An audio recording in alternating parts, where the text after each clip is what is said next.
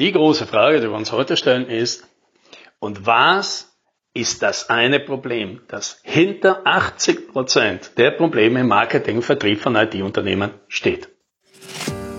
Hallo und herzlich willkommen beim Podcast 10 Minuten Umsatzsprung. Mein Name ist Alex Rammelmeier und gemeinsam finden wir Antworten auf die schwierigsten Fragen im B2B-Marketing und Verkauf.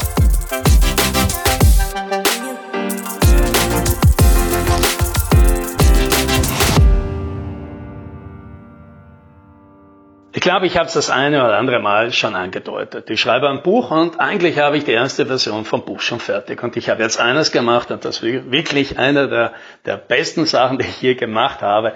Ich habe mir einige Bekannte, deren Feedback ich schätze, herausgenommen und habe ihnen gesagt, hey du, ich habe das fertig. Ich wäre noch an deiner Meinung dazu interessiert. Magst es doch mal durchlesen und mir Feedback geben. Und das haben jetzt viele gemacht. Und das war erstens mal total großartig zu sehen, wie hilfsbereit die meisten Leute sind und wie großzügig die mit ihrem Feedback und ihren Anmerkungen waren und wie viele mir dabei weiterhelfen wollten, dieses Buch zu verbessern. Und natürlich auch die Inhalte, die ich bekommen habe. Ja. Besonders war für mich das Interessanteste, eben wenn jemand so ein Buch liest, welche Fragen poppen denn da im Kopf auf, deren Antworten vielleicht da nicht stehen. Und da gibt es natürlich eine ganze Menge. Und das hilft mir natürlich, dieses Buch jetzt zu verbessern, indem ich die Antworten auf diese Fragen, die halt da häufig auftreten, gleich dort natürlich beschreiben kann. Und jetzt ist eine Frage, die kommt sehr häufig. Und das hat mir wieder mal gezeigt, dass es immer noch sehr schwierig ist für ganz viele Menschen, viele Unternehmer, Unternehmerinnen da draußen zu begreifen, dass die meisten ihrer Marketing- und Vertriebsprobleme tatsächlich Positionierungsprobleme sind. Ja, und was meine ich damit? Ja, weil jetzt habe ich erst die ganzen Buzzwords der IT-Branche hinter uns. Das kann mich selber mit so einem Passwort der Positionierung. Ja, sollte man natürlich nicht verwenden, aber das ist halt, naja, wie das halt einem mit der eigenen Fachsprache immer geht. Ja, was meinen wir denn damit, mit der Positionierung? Positionierung ist einfach die Antwort auf die Frage, wie wollen wir denn den Kampf um die Kunden gewinnen? Wie heben wir uns ab? Ja, man kann jetzt USP sagen oder Differenzierung sagen oder Marktstrategie dazu sagen. Aber letztendlich geht's um die Frage, naja, wie? Ja, was ist denn deine Antwort drauf? Ein Kunde sagt, ja, warum soll ich denn deines nehmen, statt was anderes? Und wenn du diese Frage nicht löst, wenn du keine Antwort auf diese Frage hast, dann wirst du dir im Marketing von vorne bis hinten schwer tun. Ja, dann hast du ein Problem in der Produktbeschreibung, dann hast du ein Problem in der Zielgruppenauswahl, dann hast du ein Problem in der Lead-Generierung, dann hast du ein Problem in den Vertriebsverhandlungen, dann hast du auch ein Problem im Pricing. Ja, und ich mache das jetzt an so einem Beispiel aus dem Buch klar. Ja, da beschreibe ich halt eine Situation. So ein Unternehmen eine Software entwickelt und jetzt halt 3 unterschiedliche Pricing-Strategien anwendet. Ja, das eine ist das, was die meisten machen, irgendein Time and Material halt anbieten. Das zweite Strategie, nenne ich Pricing for Results, wie das aussehen könnte. Und das dritte ist Value Pricing, wo man eben versucht, den Wert dieser Software für den Kunden zu bestimmen und den Preis dazu anzupassen. Und jetzt mache ich das in dem Buch, beschreibe diese 3 Szenarien. Natürlich kommen da völlig unterschiedliche Preise raus und jetzt kommen natürlich völlig unterschiedliche Profitmargen bei diesen Pricings raus. Und was ich damit halt darstellen will, ist, wenn du wahrscheinlich Time and Material immer anbietest, dann machst du bestenfalls durchschnittliche Profite und lässt ganz viel Geld auf der Straße liegen. So, und das Feedback, das ich natürlich dazu kriege, ist dann sehr häufig, jemand sagt, ja, das macht alles Sinn, das ist alles gut, aber was passiert, wenn die 3 Anbieter, ja, der eine mit dem Time and Material, der eine mit dem Pricing for Results und der eine mit dem Value Pricing gleichzeitig anbieten? Dann wird der Kunde doch drauf schauen und sagen, na ja, das macht alles Sinn, was da steht, aber das eine Angebot ist halt natürlich das billigste. Jetzt nehme ich doch das. Ja, und hier ist das Problem dabei. Wenn du natürlich ein Angebot abgibst, wo der Kunde irgendein anderes Angebot von irgendeinem anderen Anbieter daneben legen kann, dann hast du immer ein Problem. dann heißt es ja per Definition, das, was du da machst, das ist für den Kunden vergleichbar, sehr vergleichbar mit dem, was wer anderer macht. Und natürlich, ja, selbstverständlich wird der Kunde dann genau das machen, was wir ja auch als Kunden machen, weil wir vergleichbare Angebote haben. Ja, wir nehmen natürlich das günstigste. Ja, warum? Wir sind ja nicht blöd. Und genau das ist das Problem. Wenn du eine Leistung hast, die vergleichbar ist mit anderen, heißt es, ja, du bist schlecht positioniert. Und wer schlecht positioniert ist, ja, der hat eben alle diese Probleme. Der tut sich schwer mit der Zielgruppe, der tut sich schwer mit der Lead-Generierung, der tut sich schwer mit der Produktbeschreibung, der tut sich natürlich auch schwer mit dem Pricing. Also sehr schwer. Ganz klar gesagt, wer leicht vergleichbare Leistungen hat, wird keine Premiumpreise bekommen. Ja, warum auch?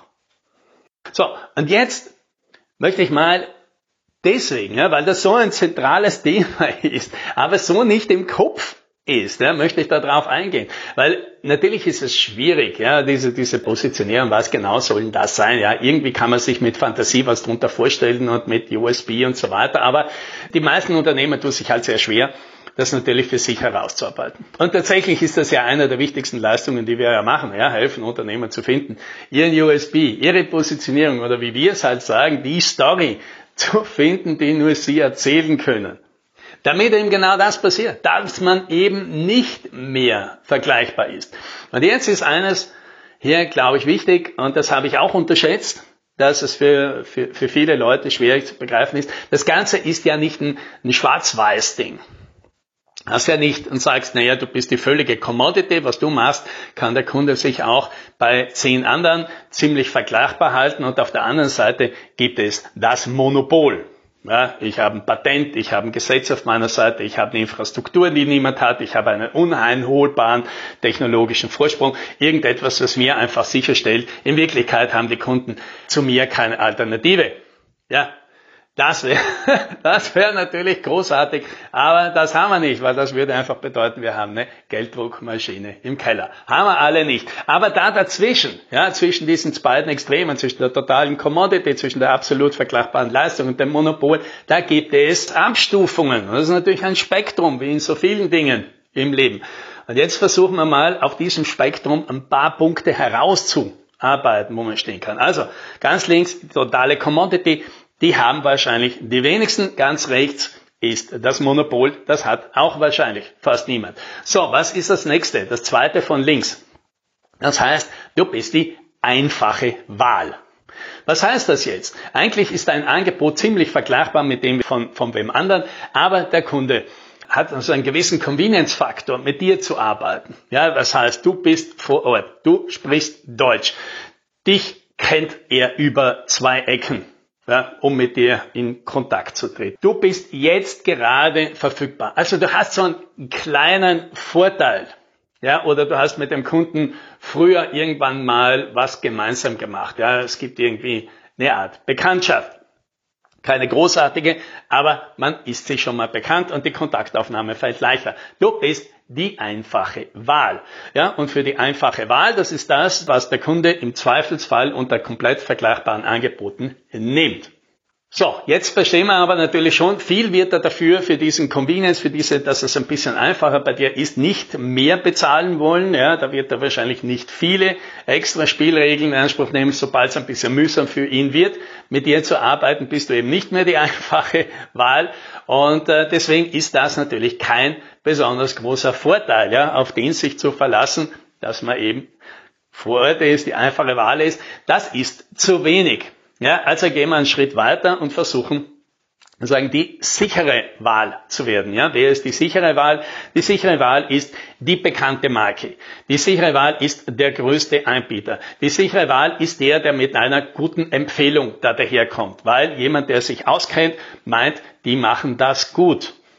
Oder die sichere Wahl ist natürlich auch der, mit dem er schon mal zusammengearbeitet hat und das eigentlich auch ganz gut funktioniert hat. Das ist die sichere Wahl. Die sichere Wahl ist schon ein ganz guter Vorteil und das ist auch das, wo die meisten Unternehmen sind. Ja, also vor allem alle Unternehmen, die bisher die Erfahrung gemacht haben, sie kriegen ihre Kontakte, ihre neuen Projekte vor allem aus bestehenden Kunden oder aus Empfehlungen oder aus Bekannten aus dem Netzwerk, die sind dort. Ja, das heißt, wenn ich diesen Vorteil habe, bekomme ich neues Geschäft. Habe ich diese Vorteile nicht, bekomme ich das neue Geschäft eben nicht. So, also das heißt, in diesen Fällen habe ich einen guten Vorteil, werde das Rennen machen, habe ich alle diese Vorteile nicht, eben keine Empfehlung, keine Bekanntschaft, dann tue ich mir jetzt wahrscheinlich schwer. Also das heißt, ich muss jetzt in die vierte Kategorie kommen und sagen, ich bin die beste Wahl. Die beste, was meine ich damit?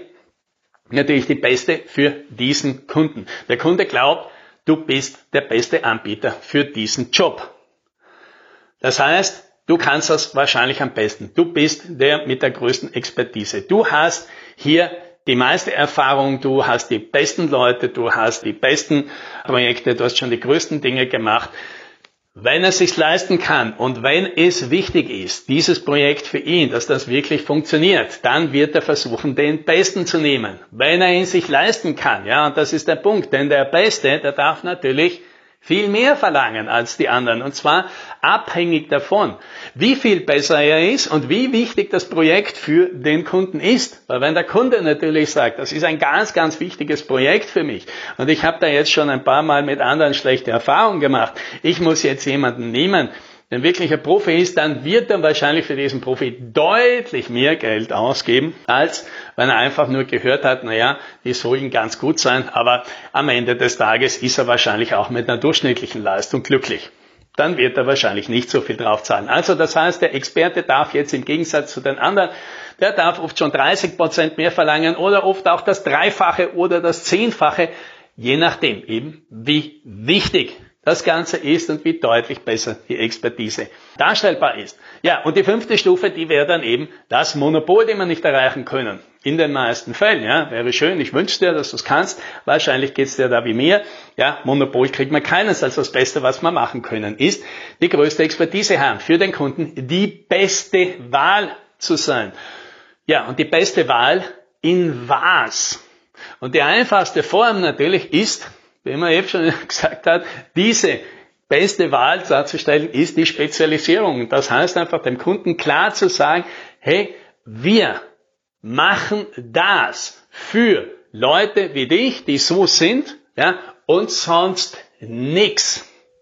Das ist die einfachste Wahl der Spezialisierung. Das ist eine sehr, sehr starke Positionierung. Und wer das hat und wer diese Position glaubwürdig vertreten kann, weil er sie beweisen kann, weil er sie in seinen Angeboten deutlich machen kann, weil er eben keinen Bauchladen auf der Webseite hat oder vage Passwörter, sondern das ganz klar beschreiben kann. Wenn der Kunde gleich merkt im ersten Gespräch, wow, die kennen sich richtig aus, die stellen Fragen, die hat noch keiner gestellt, die sagen mir Dinge, die habe ich noch nie gehört und die machen total Sinn.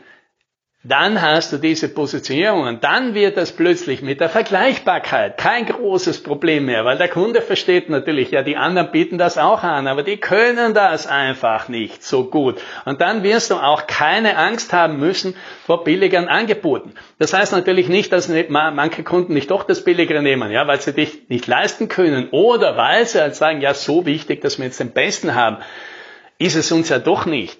Aber es wird genügend geben, die sagen, oh ja, alles unter dem Besten fange ich gar nicht an bei diesem Thema.